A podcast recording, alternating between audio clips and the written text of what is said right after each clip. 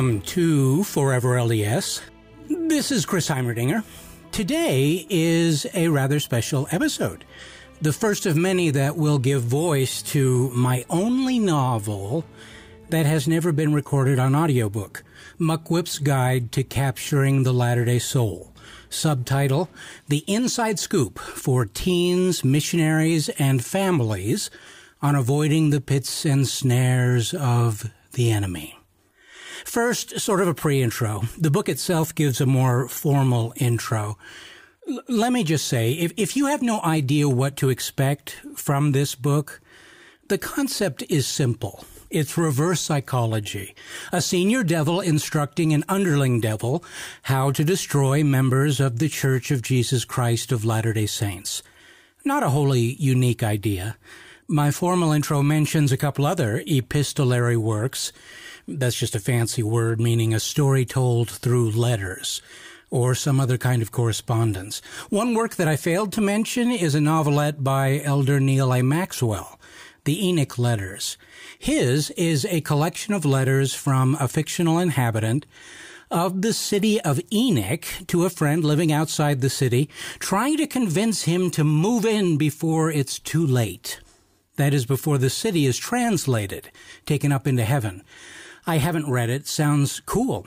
A bit lighter than letters from a head devil to a subordinate devil. Elder Nelson's concept would intimidate me terribly. Better leave that one to an apostle. It's fair to say I think I understand more about devils than angels.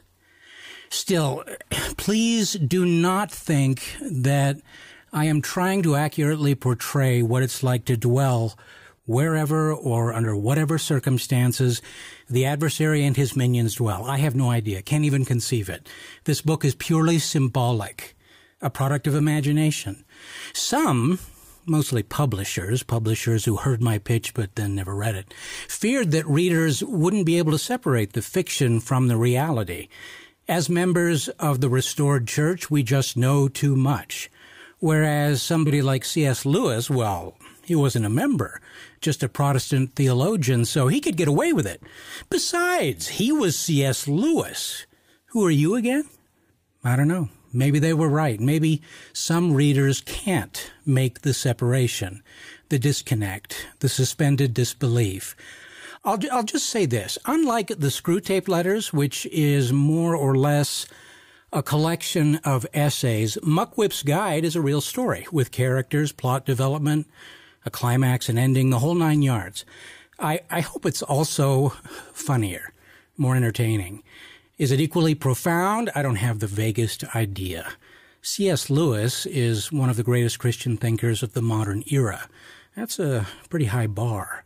He famously said that writing the Screwtape letters was no fun and that he had no intention to write a follow-up, although he did, 20 years later, a short satirical essay called Screwtape Proposes a Toast, which is usually put at the beginning or the end of uh, any new printings of the Screwtape letters.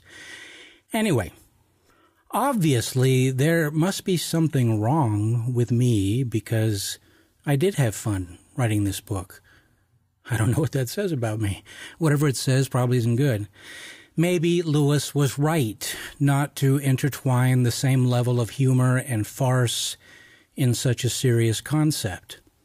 Oh well, I'm not Lewis, and he's not me. Judge for yourself if I took it too far or not far enough.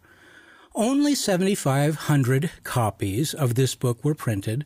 Virtually all of them sold through Costco. Larger LDS outlets carried it for a while. Just before it was released, I recall buying a quarter page ad in one of their mailers. Afterwards, they ordered so few copies for all of their stores that even if they'd sold every one, we wouldn't have even recuperated the cost of that single ad. Yeah, that's life in the tropics, as my mother used to say. She grew up in Peru. I promise, if you become a writer, you'll gather many similar stories, all water under the bridge. My biggest regret was that I never got around to making Muckwhip's Guide into an audiobook. It would have been so fun and, and probably easier to follow and digest than reading it in print. I knew Muckwhip's personality would be a riot, so conniving, so twisted, a narrator's dream, but it never happened, just as well. I probably didn't have the experience or the equipment to do it properly back then anyway. Not sure I'll do it properly now, but I'll give it a go.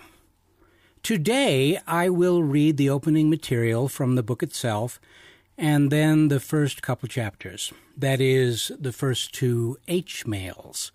After that, expect a chapter or two, H mail or two, every couple weeks, in between more traditional episodes on Forever LDS. That's the plan, anyway. So let's get into it. Muckwhip's Guide for Capturing the Latter day Soul. The inside scoop for teens, missionaries, and families on avoiding the pits and snares of the enemy. By Chris Heimerdinger. The book begins with the following quote There are two equal and opposite errors into which our race can fall about the devils. One is to disbelieve in their existence. The other is to believe and to feel an excessive and unhealthy interest in them. C.S. Lewis. How it came about, more or less. Odd, the things one can find when spending too much time on the computer more than a decade ago, as I was attempting to research an answer to a particularly profound and vexing question put to me by a dedicated fan of my novels. I think it was as to whether Mr. Spock would be more appropriately called Brother Spock if the planet Vulcan converted to the gospel. When my internet connection unexpectedly shut down, as usual, the timing was quite bad. I'd delved into the web so deep that I felt sure I was on the brink of unearthing secrets heretofore unknown in the temporal universe. Suddenly, whammo! Bill Gates' exasperating acerebral infrastructure, uh, Windows, turned against me. Only this time I didn't maintain my usual cool and composed demeanor. I uttered a mild expletive I think it was pickle chips, whacked the monitor, and slammed my fist on the keyboard. It was then that I discovered my connection hadn't been entirely severed. Well, perhaps my normal connection had been snipped. But somehow, I had tapped into another kind of connection, another dimension of the World Wide Web. What appeared on my screen is the correspondence that follows. I promptly saved the material to disk, after which my computer utterly fried. Sparks exploded from the tower. The screen darkened and my house lights flickered. Sadly, I lost the text of my entire Next Tennis Shoes book, which certainly explains any untimely delays. But somehow I'd managed to extract this lone file. I have therefore determined to reproduce the material here exactly as it first appeared, with the exception of a few spelling corrections. Devils just can't seem to accurately spell words like celestial or eternal. The letters are always intermixed with exclamation points, dashes, and pound signs so that it looks more like a curse word. I can't be certain if what I've discovered is evidence that hell communicates via emails, or rather H mails, or if what I've tapped into is some sort of diabolical archive. I can't even say if this archive is complete. I have no idea of the identity of the living mortals referenced in the text, although I sense I may have met them a thousand times, or seen them in the mirror. Finally, I'm no closer now to solving the mystery of how my computer was able to generate it. I really must purchase a better filtering service. For a more sober, stuffy, clinical, and only marginally more logical explanation, read the author's foreword. But only if you have a tendency to take things way too literally and are the type who never wearies of watching paint dry. CH. Author's Foreword. This book was a long time in coming, 13 years to be exact. The first draft was finished in the year 2000. This latest manuscript is really only a brush up and slight retooling of that original version. I didn't publish it at the time because the concept seemed to cause my publishers serious conniptions. Say that again, Chris. A book where devils are the main characters? A story told entirely from a devil's point of view? The pallor on their faces was eminently apparent, despite the foreknowledge of other famous works that have explored similar themes. Some of these books and plays have existed for decades, even centuries, penned by such masters as Christopher Marlowe, John Milton, Johann von Goethe, and C.S. Lewis. The object of such manuscripts was never to publicize or promote devilry.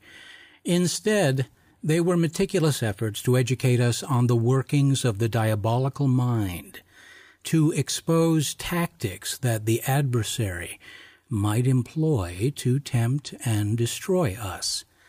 Thirteen years ago, my publisher felt the LDS people were not ready for such a book. After all, who understands better than Latter day Saints the reality of such evil and its persistent influences?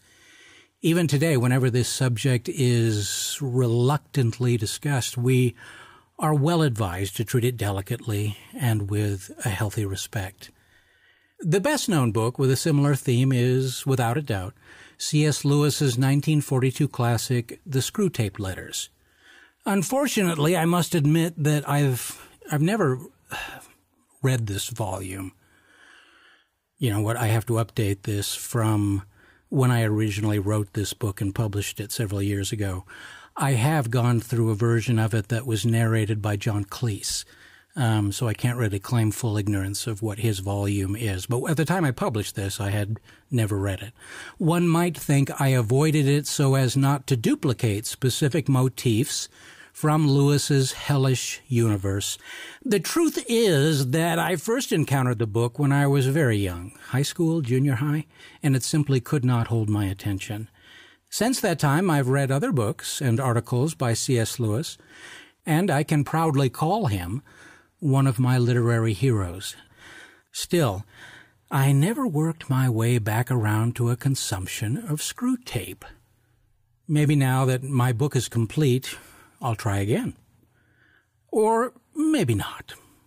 Perhaps only if my ego needs a good drubbing, or I'm overcome by some masochistic need to feel put in my place as an intellectual and creative inferior. On most days, such a need does not occur. Thus, any similarities between Screwtape and Muckwhip are unintentional and coincidental. Muckwhip is neither a sequel nor a prequel. It must stand on its own. The original impetus for writing these H mails was my conviction that as a Latter day Saint, the fullness of the restored gospel might offer me insights of unique importance. A silly presumption, I know, but I couldn't stop myself. I'm entirely cognizant of the challenge and audacity of thinking my little book can compare with other masterpieces. My hope is that such works can simply coexist.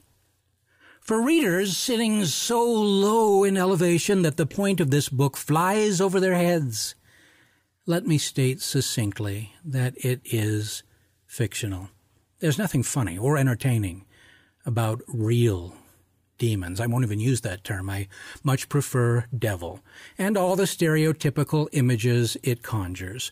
Muckwhip is a fictional devil. No, he's not a creature with horns and a pronged tail. He's more like a cog or widget in a vast and dizzying corporate morass. Everything in this book is symbolic and metaphorical. Instead of Milton's fiery pit, I envisioned hell as a sort of dog eat dog totalitarian bureaucracy, its occupants forever consumed by self importance and personal advancement, gleefully eager to see discredit, demotion, and punishment fall upon even their closest colleagues. Yet on the surface, everything is quite cordial, with frequent expressions of endearment and sugar-coated tributes to a job well done.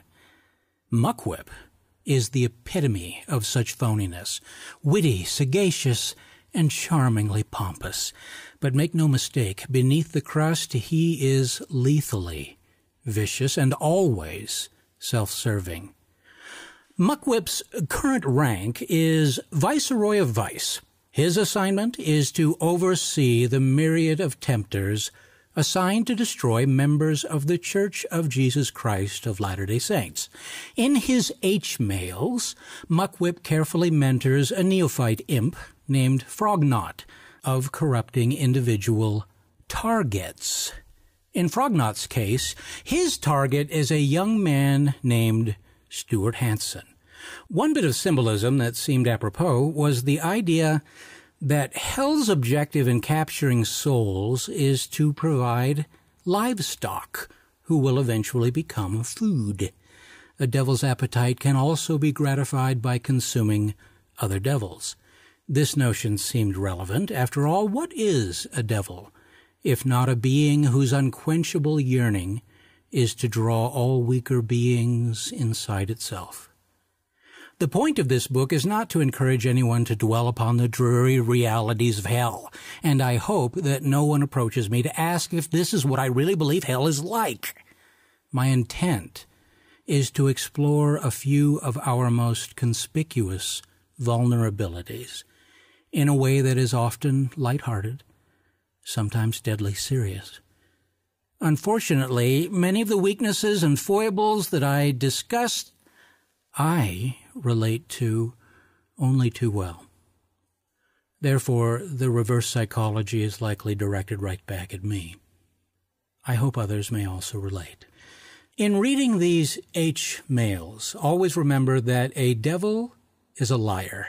Nothing Muckwhip says should be assumed to be true, even from his own point of view. Whatever Muckwhip welcomes, we ought to dread. Readers should view these H-mails as if they have just obtained the opposing team's playbook or the secret correspondence of an enemy spy.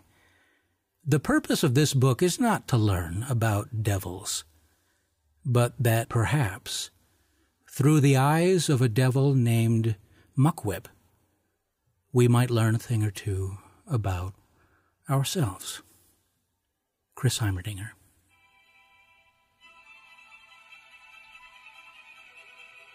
H Mail 1 From Muckwhip at waydownbelow.hel to uh, Frognot at waydownbelow.hel. Subject Welcome, my dear Frognot. Well done, my brightest and most promising apprentice. It is with deepest pride that I congratulate you upon your current assignment. Welcome to the team. As you've likely heard, I've had my eye on you for quite some time. Such raw talent, such promise. If only all my recruits from the Institute of Advanced Temptation showed as much potential for exquisite, old-fashioned nastiness as you. Honestly, the overall quality of hirelings that old Headmaster Fog Goblin has dropped into my lap of late has been despicable. I usually end up shipping them off for a refresher course in one of our more brutal re-education camps, or else serving them as a side dish, a la mode, at one of our annual banquets.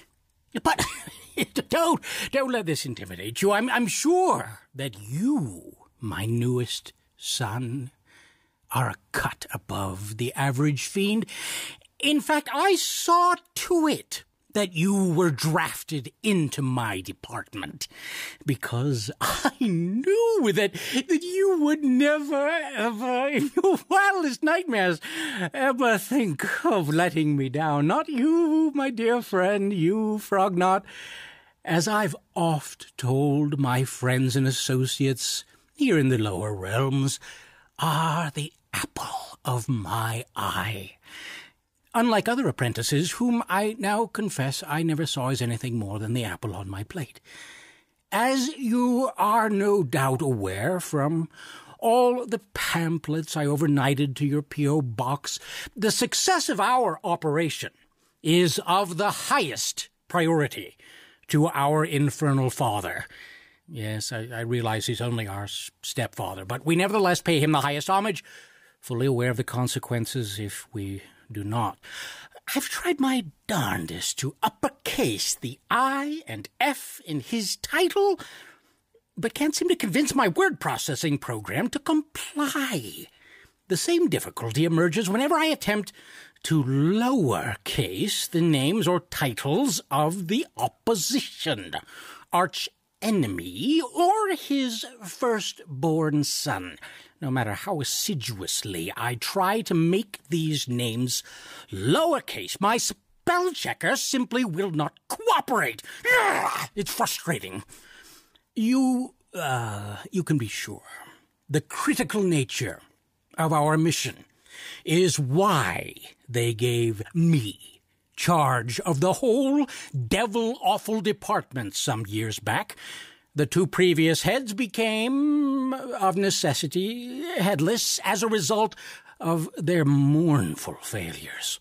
I inherited an ugly situation indeed. It's taken every ounce of my prowess as a tempter first class to steer things back onto a proper course.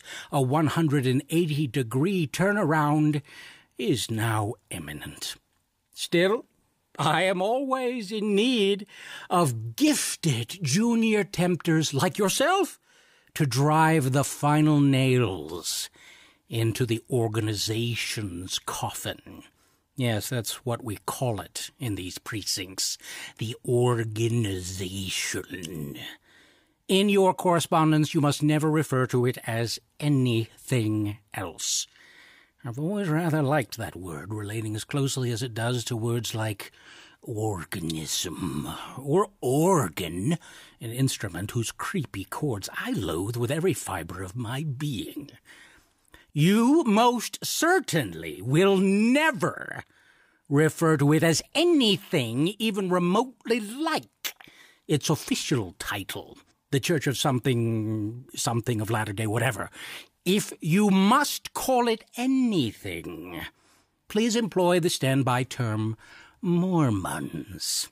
We've successfully propagandized most of humanity into applying that term, preferably with a sneer.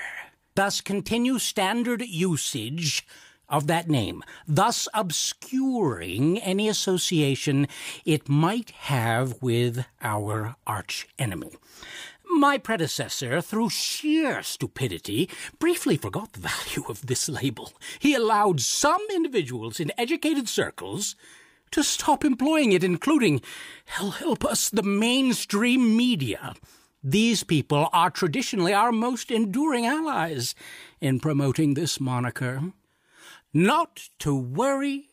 I am confident that I will reignite old habits.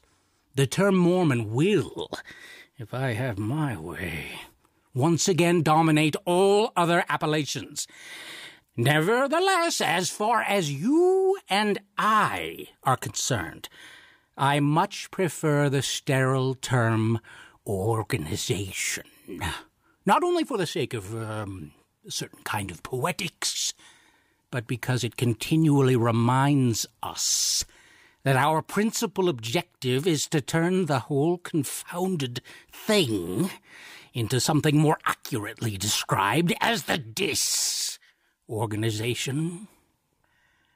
I was somewhat alarmed, Frognot, when uh, my secret informers told me that you shuddered and paled after opening your assignment envelope, learning that you would be joining this department.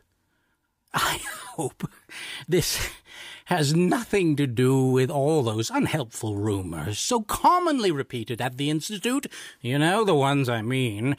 Those who describe this as the most formidable and distasteful department in all of the community of contention. Such rumors generally adopt one of two angles. Either they speak of vast concourses of devils, tormented, wounded, bruised, and battle worn from incessant confrontations with the opposition, or that it teems with tempters who loll about, twiddling their thumbs, helpless, suffocated, and nearly self combusting out of sheer boredom as they are prevented from mounting effective attacks.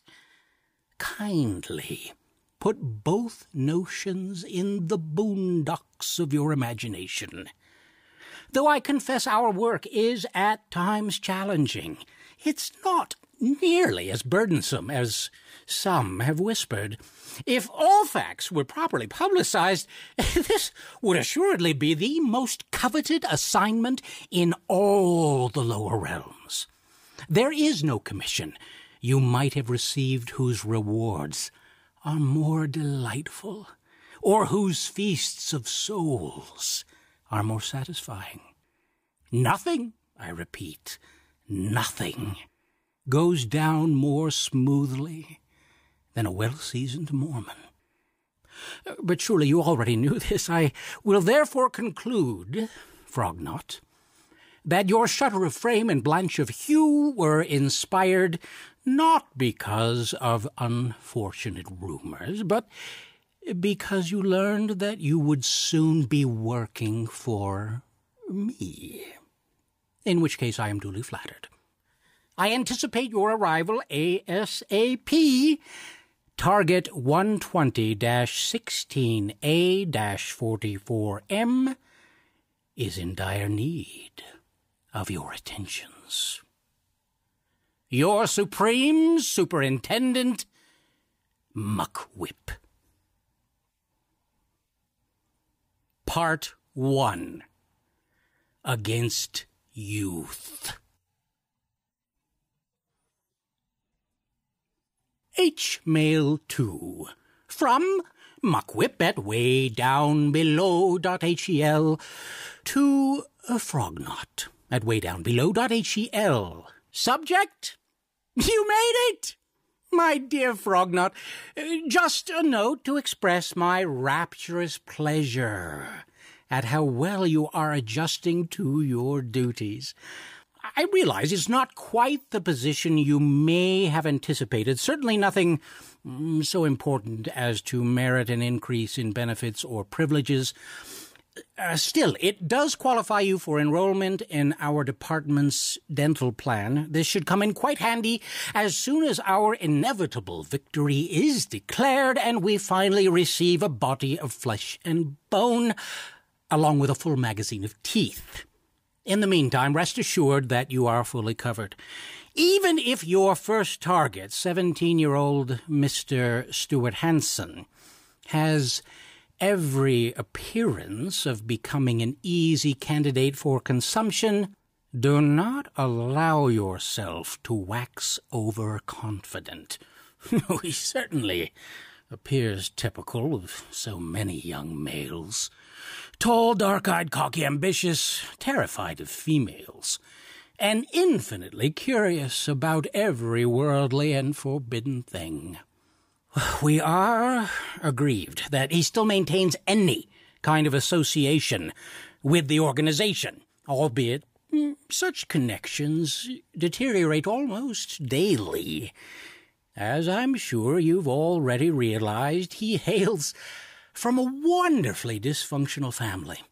His father hasn't darkened the chapel door for eight happy years thanks to Sputkurse, the fiend currently assigned to precipitate Daddy's downfall. The primary issue that led to his father's antipathy toward the organization is actually quite, quite amusing. Sputkurse deftly took advantage of a doctrinal dispute that took place in one of their so-called priesthood meetings. It regarded whether or not a stalwart saint should view sporting events on Sunday. The fireworks were spangled and lovely. We successfully planted an offense in the minds of virtually every contributor in the room. By the time the incident was, for the most part, forgotten, Sputkurse had nimbly persuaded the father to concoct a dozen other rationales for not attending. We fully expect your target to reap copious benefits from his dad's example. His mother, unfortunately, remains stubbornly active in the organization. However, her influence has been largely neutralized, since her hold over the boy is predicated heavily upon besieging him with guilt. We've urged her to incorporate some delightful methods for making her son feel keenly inferior for his shortcomings. Thus, the boy is developing a natural sense of repugnance for everything that his mother holds dear. What makes us most uneasy is your target's persistent attendance at Sunday services, and particularly his midweek youth activities expend every effort to promptly countermand such practices. I'll have Sputkurse assist you by smuggling into his father's thoughts additional weekend plans for father son hunting and fishing, excursions, etc. Even if your boy presently attends church only to please his mum, that continual, weekly reminder of organizational principles could eventually inadvertently become etched onto his psyche. Oh, he might perceive as irrelevant all that tripe about life and salvation now, but patterns may still formulate in the back of his noodle, cropping up in later life, and encouraging him to seek some kind of spiritual renaissance. This must be repressed at all cost. The earlier we can conclusively sever his ties to the organization, the better. And the less likely it will be that any unseemly nugget of so-called wisdom from some fireside sermon or random lyric from a primary ditty can become entrenched in his subconscious as I'm sure was beaten into your brain during your first semester at the Institute, our best opportunity for capturing souls is ever and always will be when a target is a teenager. If your experience was anything like mine, they pummeled you with this precept to near delirium every hour of the day. Such happy memories. I must blot a tear. Now is the ideal time to ingrain in your pollywog all of the twisted habits, attitudes, and opinions that will ensure his eventual extermination. If you exercise due diligence, these vices will enslave him well into his days of octogenarian oblivion. For example, if you wait until your target is in his late twenties before tempting him with provocative images, narcotics, or self-abuse, you might never arrive at square one. Ensnare him while he's young, my wily apprentice. Repeat this directive on a daily basis. We must fasten such bindings while he still regards himself as invincible, indestructible, and perceives that he has oodles of time to untangle all of our tethers and snarls. At this age, he is like wet clay. If we remain persistent, and we always do, we can transform him in later years into whatever breed of debauched creature we desire. I should warn you, however, we are not the only ones who understand the critical nature of a subject's adolescent years. The archenemy knows it too. He wants your target almost as much as we do. Certainly not more. He couldn't possibly want them more. Why does he want them? We're still not sure. Since he doesn't eat them, it, it makes n- no sense. All that nonsense about bringing to pass their immortality and eternal life for his own joy and glory is a load of indigestible dung. It just doesn't compute. What's in it for him? We've tried since time memorial to discover his true intentions, deploying our most sophisticated accountants and actuaries, but to no avail. Analysis remains ongoing.